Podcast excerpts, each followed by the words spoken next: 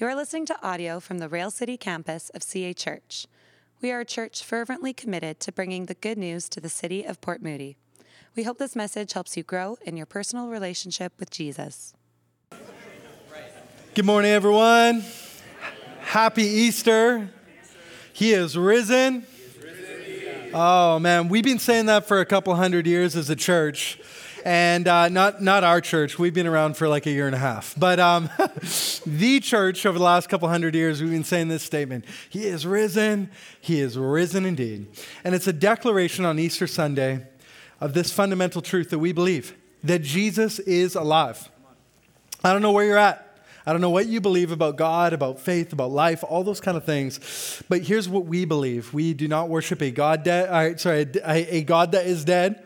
We do not worship uh, a God who is far away, but we have a God who came close in the person of Jesus, a God who uh, lived among us, a God who died, and a God who rose from the grave, and He's still alive today. We believe he ascended to the Father. He didn't just end up in a grave. You can't find his bones somewhere in Jerusalem. I was in Jerusalem, all right? It's highly contested. It might be the Holy Sepulchre, it might be this over here. And the reason they don't know is because there's not a body. And that is what we believe. We believe that he is risen. He is risen indeed. Uh, and, uh, and that is why Easter Sunday is so good. Now, it is amazing to think that just a few months ago, Jesus was a baby and now he's a 33 year old man, you know? It's just remarkable. My, my daughter still hasn't fully grasped that reality yet. Uh, her Grammy got her this Easter book and she pulled out the Easter book and, and Jesus was an adult man. And she kept saying, like, oh, it's Jesus daddy, right? And it's like she's like just not getting it. And then she started asking, like, where's baby Jesus, right? And I was like, ah, well, he was a baby. I know it's kind of confusing a couple months ago, and now he's a man. Uh, uh, but you know, it's it is funny in the church calendar how in just a few months we we begin to retell the story of Jesus each year as a baby who came and lived among us, who did many miracles, who died for us on a cross, which we talked about on Good Friday, and three days later rose from the dead. We believe that he is risen. We've been in a series called Behold. And this word behold is actually, uh, it's used in the Bible 1,298 times. And it's this Greek word, eido, which the literal translation means be sure to see. Be sure to notice. Or as I like to describe it, don't miss this, all right? Don't miss it. And we've been going uh, through the Easter story, the days just before Jesus died and rose. And we've been highlighting and focusing in on moments that led up to the cross and the resurrection. And this Sunday, I, expectedly, we are focusing in on a moment that we want you to behold the resurrection of Jesus and a particular account, an account from an eyewitness, someone named John. He was a disciple of Jesus. He was close to Jesus, and he recorded in history this account of what took place uh, around 2023 years ago. This moment that Jesus rose from the grave. And it's found in John chapter 20 we're going to see that Jesus actually appeared to a woman named Mary, Mary Magdalene, not his mother, but to, to a woman named Mary Magdalene, who was part of the followers, part of the group of believers that followed Jesus. And she was there right to the bitter end. We're going to see her in a garden. We're going to see her weeping at a tomb.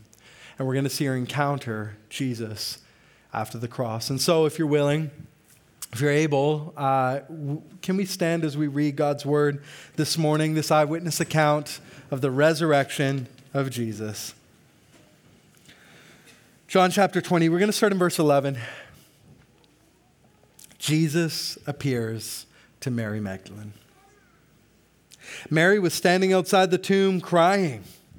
And as she wept, she stooped and looked in she saw two white robed angels, one sitting at the head and another at the foot of the place where the body of Jesus had been lying. Dear woman, why are you crying? The angels asked her. Because they've taken away my Lord, she replied. I don't know where they've put him.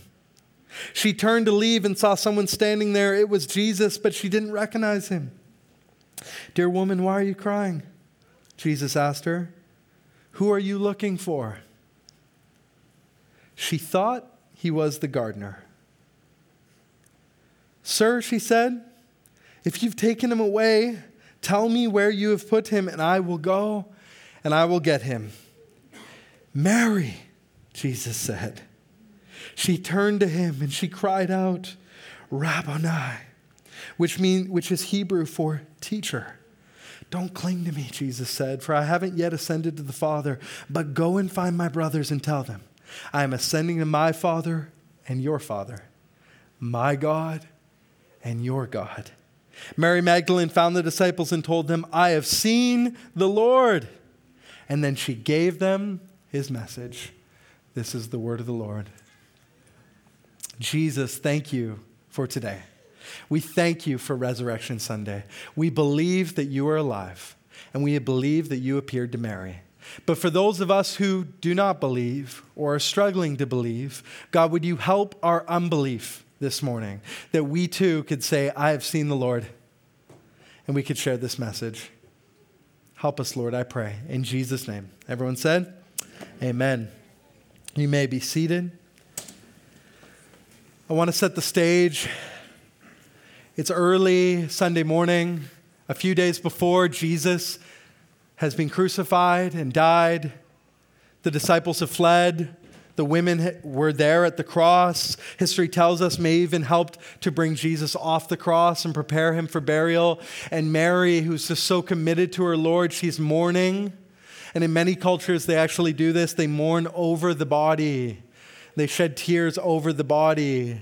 And Mary perhaps has come to shed tears over her Lord, to spend just time, more time with her friend, her teacher, the person she had spent years with.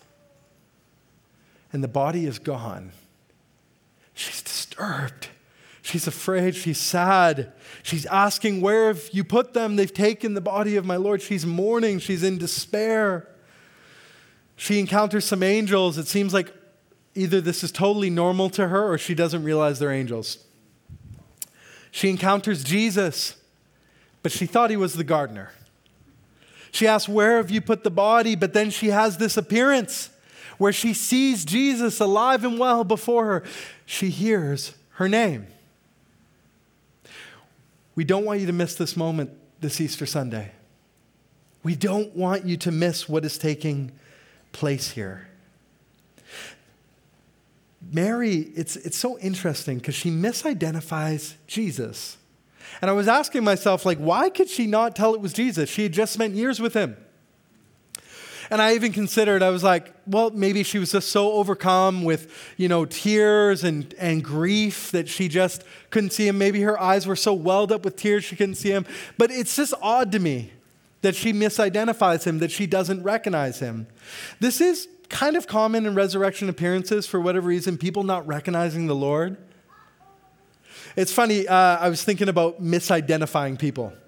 And uh, for those of you who know me well, you know that I'm a wild sleepwalker, okay? Just crazy.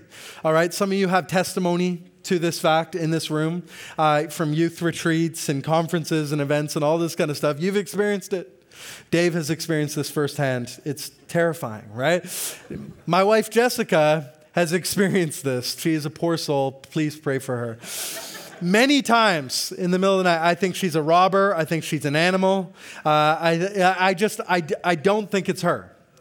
There was even one time really early on in our marriage, like three days into it, we're in Mexico, we're, we're, you know, we're at a resort, we're married, this is just so wonderful. And I wake up in the middle of the night, I'm having this whole scene where I believe that there's iguanas everywhere. Um, and then I look at her and I say, Callum? which is the name of my brother, which is really funny. and and uh, and so I thought she was my brother just a number of days into marriage, uh, and. Uh, which, uh, like, you know, he's a handsome guy, but kind of offensive, right? Uh,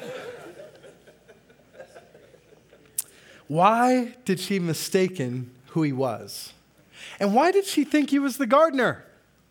I just, I, it's kind of odd to me as I started. That line right in the middle of this account just stuck out to me as I was preparing. Why did she think he was the gardener? I began kind of digging and going down a little bit of a rabbit trail, rabbit hole this Easter as I was trying to figure out why. Why, why did she think he was the gardener? And why did John write this down? it's just kind of an odd detail. But I think there's something deeper here. I think there's something that we shouldn't miss as we look at this account. There's something about the fact that she believed Jesus to be the gardener this idea that Jesus was the gardener has inspired art, especially in the 15th and 16th century. You can see these pictures here, where they started to depict Jesus as a gardener. Here he is with a shovel, okay? Uh, he's got a spade in this one. And if you look at the last one here, and we can pause here, he's holding his shovel, and, uh, and he's even wearing a gardener's hat from that era, okay? One commentator, Jo-Ann Brant, in her commentary on John, she's a theologian, a writer, uh, she was hypothesizing about this idea. Why did she believe Jesus to be the gardener? And she said, Well, we know that Jesus left his, his burial clothing in the tomb, so perhaps if we use our imagination, the only thing Jesus could find to wear was the gardener's clothes, which I, you know, perhaps those of you from more traditional background might find this a little bit offensive, but I think it's kind of funny. Jesus rises from the grave, okay, just imagine this. He's taking off his burial clothes and he's naked. and he's trying to find some clothing. It's dawn. He's walking around the garden, right? and the only thing he can find is some gardening clothes from the gardener's shed. I don't know. We're just hypothesizing at this point. But perhaps this is meant more than just to inspire art. Perhaps this small detail is actually meant to inspire us. Inspire us to understand and to see something deeper about Jesus this Easter. Something deeper about who he is and something deeper about what he has done. Jesus is the new gardener. Jesus is the new gardener. I think John wanted us to see this that Jesus is the new gardener. Let, let, let me show you where I get this idea. Why is he a new gardener and not just a gardener? Well, you see that Jesus is often called the second Adam or the new Adam. This, this book, the Bible, it starts with a story. Some of you read it before, some of you have held a Bible before. And if you open up to the first page, you'll find a story a story about a God who created all things and a story about a God who created the garden. And in uh, Genesis chapter 2, in verse 8, it says these words It says, Then the Lord God planted a garden. I find it kind of interesting, actually. Jesus is not just a gardener, but God's a gardener, apparently. He planted a garden in the Eden in the east, and there he placed a man that he made. And the Lord made all sorts of trees to grow up from the ground, and trees that were beautiful and produced delicious fruit. And in the middle of the garden, he placed the tree of life and the tree of knowledge of good and evil. The Lord God placed the man in the garden in Eden to tend and watch over it. And no matter what you believe about this story, I do believe that John is pointing back to it. He's trying to teach us something about who Jesus is. He's trying to point us to the fact that Jesus is the new gardener because Adam was a gardener. His job was to be a caretaker of creation, to cultivate the garden, to tend and watch over it. But as the old story goes, and perhaps you've heard this, he failed at his task. Rather than watching over it and tending it to it as he should have, he betrayed God's instruction. The story goes, he ate from the tree of the knowledge of good and evil, he betrayed God's plan, and ever since then, the scriptures tell us that sin simply means just missing the mark, and we can all miss the mark. Brokenness, destruction, chaos entered this world. Labor was difficult. Creation was wounded. Sickness and disease enter the picture. People were kicked out of the garden. And so, bring this back to our text. Now, thousands of years later, Jesus is mistaken as a gardener. I don't think this is a mistake. He is fulfilling all that the first gardener, Adam, was supposed to be and do. He is restoring all that was undone. He is making all things new. Look at what N.T. Wright says. And N.T. Wright, professor, theologian, speaker, in his commentary on John, he says, This is the new creation. He's talking about John 20, this garden. This is the new creation, and Jesus is the beginning of it. Remember Pilate? He said, Behold the man. This is what Nathan spoke about last week. Here he is, the new man, the new Adam, the gardener, charged with bringing the chaos of God's creation into new order, into flower, into fruitfulness. He has come to uproot the thorns and the thistles and replace them with blossoms and harvests. I believe this text subtly trying to help us to see this beautiful picture that Wright is painting for us. Don't miss it. Jesus is the new Adam. He is the new gardener, and in him is light. Life. He has come to make all things new.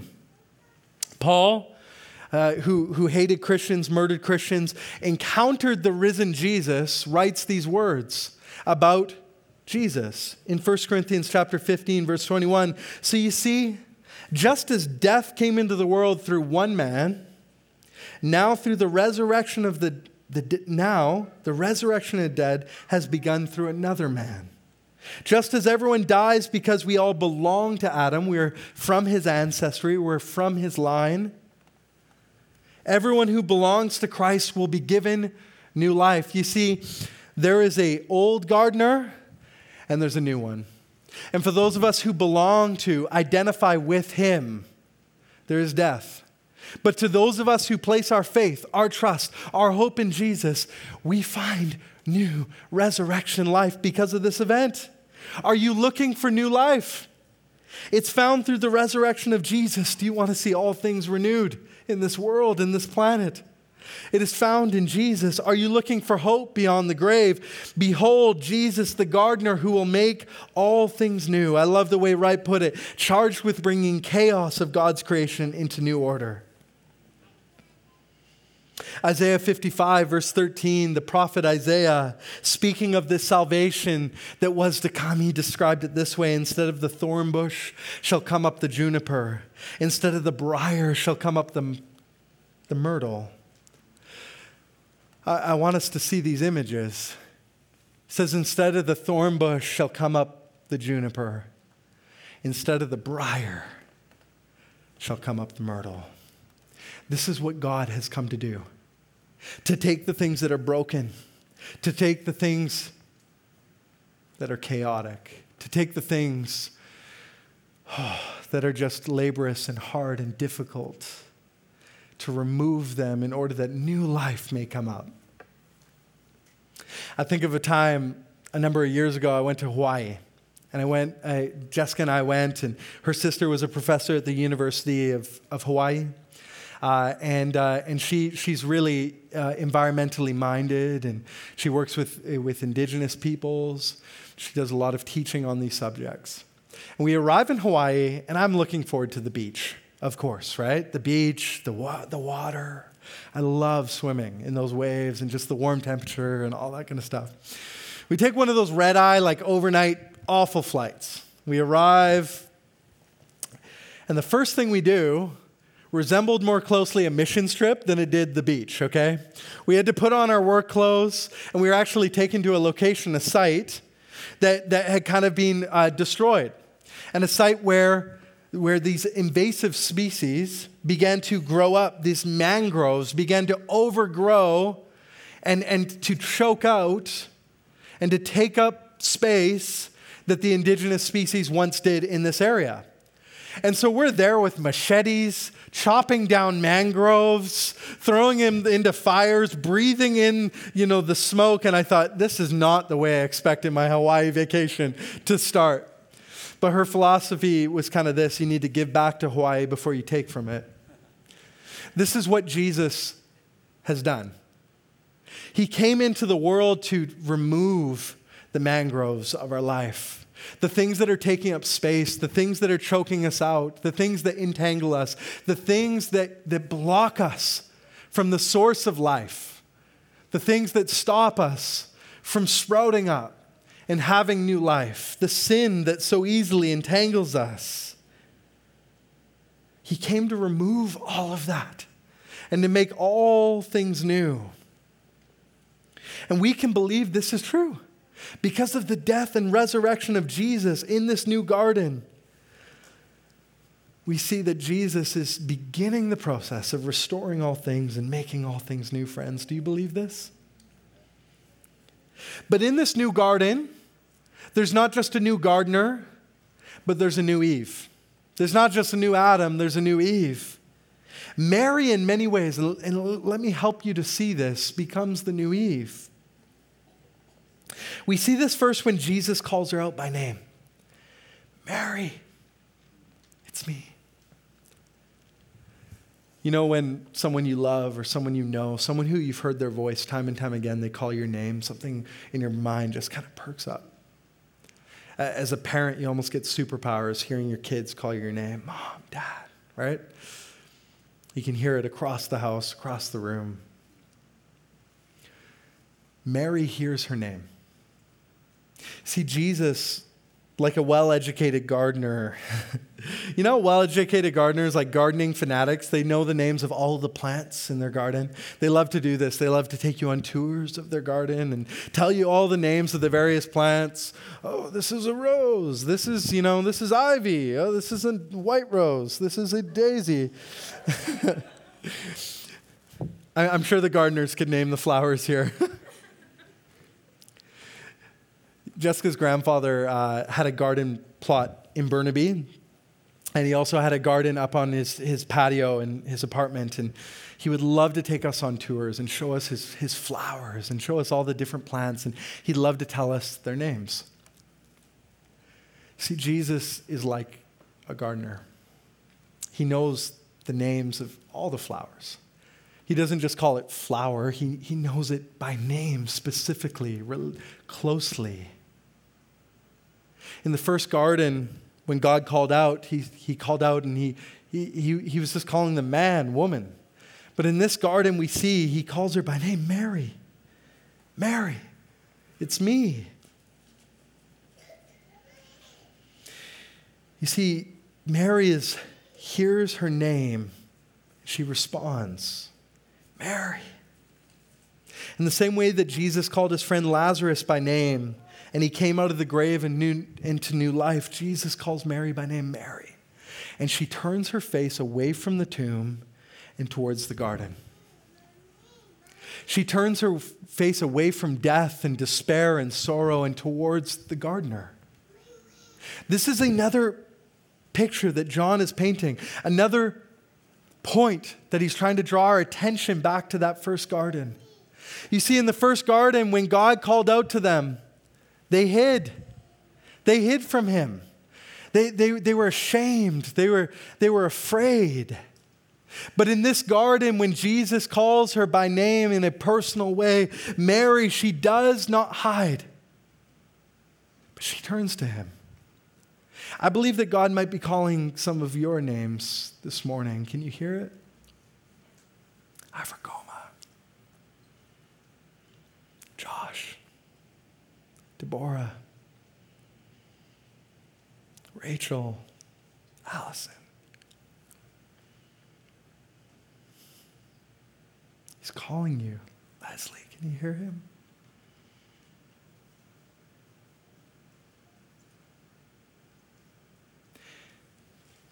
He wants to speak to your soul, to your heart. He wants you to know that He knows you by name, my friends. And the question for us is this this Easter, as we hear him calling, will we hide or will we turn to him? Will we hide or will we turn to him? We see the new Eve. She doesn't hide, she turns to him. She turns to him, she looks at him, she says, Rabbi, my friend, my teacher. She clings to him. She clings to him. Friend, the invitation for you and for me is this for us as we begin to hear God whispering to our souls that we too would turn to him, And anyone can turn, even a child can turn. Even from a young age, they can turn their gaze, they can turn their attention, they can behold. And friends, you can turn. He's not asking much of you, He's not requiring much of you. He's saying, just turn to me. But you see, Mary, she undoes the work of her great great grandmother in more than one way. She doesn't just hide and turn to him, but she also brings forth the message. Gregory the Great, he was a pope in the Catholic Church in the, the fifth and sixth century, sixth and seventh century.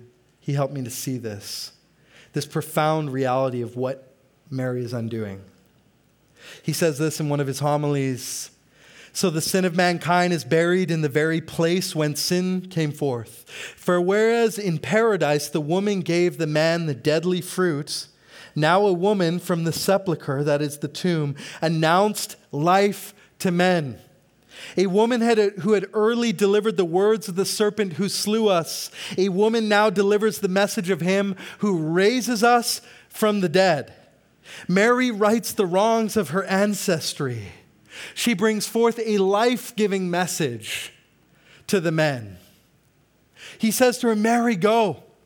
Go and tell them that I have risen from the grave. Go and tell them that I have not yet ascended to my God and your God, your, my Father and your Father. Go and tell them, Mary.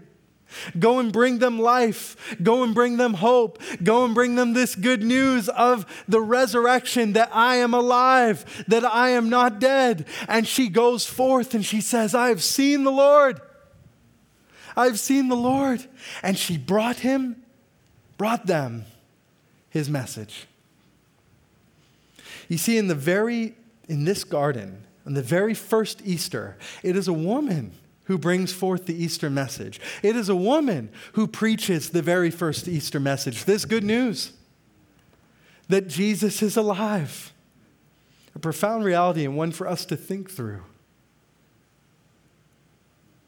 Jesus is alive. I've seen the Lord. And so, friends, this Easter, if we place our trust in the new Adam, if we, upon hearing our name be called, turn to him, if we receive this life giving message that Mary proclaimed as a witness in John, here's the profound thing, and one more look back to the garden God will walk with us again. God will walk with us again. G.K. Chesterton, an author, Christian apologist, he says this on the third day, the friends of Christ coming at daybreak. To, he says, coming to daybreak, to place, found the grave of, was empty and the stone was rolled away. And in varying ways, they realized new wonder. The world had died that night. And what they were looking at was the first day of the new creation with a new heaven and a new earth. And in the semblance of a gardener, God walked again in the garden, not in the cool of evening, but in the dawn. I love what he highlights for us here in the semblance, the, the one that resembles a gardener. He walked once again. He is drawing our attention back to Genesis. You see, because of the first gardener's sin, because of it in Adam and Eve's sin, they were kicked out of the garden and they were said that they could not they could not dwell in that place with the Lord any longer. But in this garden, something has changed. Because of Jesus, the new Adam's obedience to go to the cross and die for our sins, because of the resurrection, declaring that he was who he said he was, God could freely walk in the garden with human beings once again. He was God with us. We were no longer banished from his presence. There was no longer a curtain between us. We don't need to hide. The death and resurrection of Jesus removed the barrier between us and God so that we can walk with God in the garden, so that we can have relationship with God. You, relationship with God unhindered. God wants to walk with you again. like he did Mary that day to walk with you, to talk with you, to get to know you, not just in a metaphorical sense, but in a literal and yet mysterious way. When we receive Christ, He is God with us, He dwells within us, He walks with us. Remember that old poem, Footprints? Talking about how God walked with us every step in the way. Well, God, I, I, never saw your footprints in the sand. Where were you? I only saw one set of footprints, and it says it was in those times, the most challenging times, that I actually carried you. This is our God's desire to walk with you, to talk with you, to carry you, to love you, to give you new life to restore and make all things new. This is what happened at Easter. Profound and deep truths. And we so easily could have missed it. But I'm grateful that God revealed it. Today, as you walked into church, if you walked through the front doors, you noticed a, a circle, a large circle, covered in greenery. This wasn't just Easter decor, but it was pointing to something deeper that we pray, and I've been praying would take place in your life and our lives. That we would be a people who would walk out of the tomb and into the garden. That we would be a people who'd walk out of death and into life. That we, like Mary, upon hearing our name, would turn our faces from the tomb and towards the gardener from the grave to the garden. This was my hope. This is my prayer that you would meet, that you would see the gardener of your soul who wants to care for you, who wants to cultivate you, who wants to walk with you, who wants to restore you. The one who wants to make all things new. And so I'm going to pray for us. I'm going to invite the band up, to, uh, up here to sing with us and we're going to respond to this word.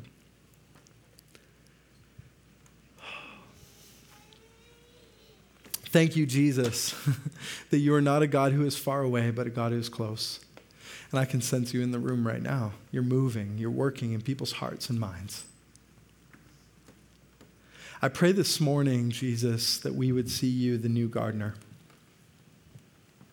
Not just an interesting idea found in a text, but truly we would encounter you, the gardener of our souls, who loves us, who cares so deeply about us, that you would come among us, that you would die for us, and that three days later you would rise for us, declaring to us that for those of us who belong to you and put our faith in you, that we too can have new life.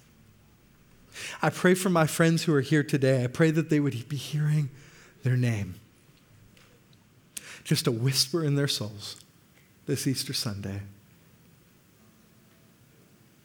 And that they, Lord, maybe for the hundredth time or for the first time, would turn to you, would look at you, declare, You are my Lord. I put my trust and my faith in you. And so, if this is the prayer of your heart, this morning, this is something that you want to do once again. You want to turn from the grave and towards the gardener. You can just pray in your heart, you can just talk to God.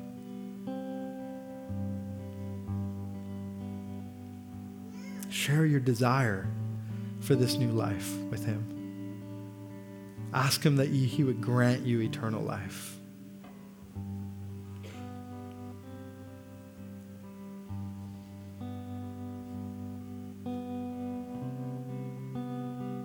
Jesus, thank you for Easter. Because you live, we can know we have new life. Because you live, we can know that you love us. Because you live, we can face even the greatest challenges that come our way. Because you live, we can declare with believers all over the world, He is risen is risen indeed. Thank you for Easter, Jesus. We want to respond now with singing about the new thing that you might be doing in our hearts and our souls. I pray pray these things in Jesus' name. And everyone said, Amen. Thanks for listening to this message. If you've been listening to our sermons, but you're not a part of a church community, we would love to have you join us. You can go to cachurch.ca slash railcity to find out more information about getting involved in the life and mission of the Rail City campus of CA Church.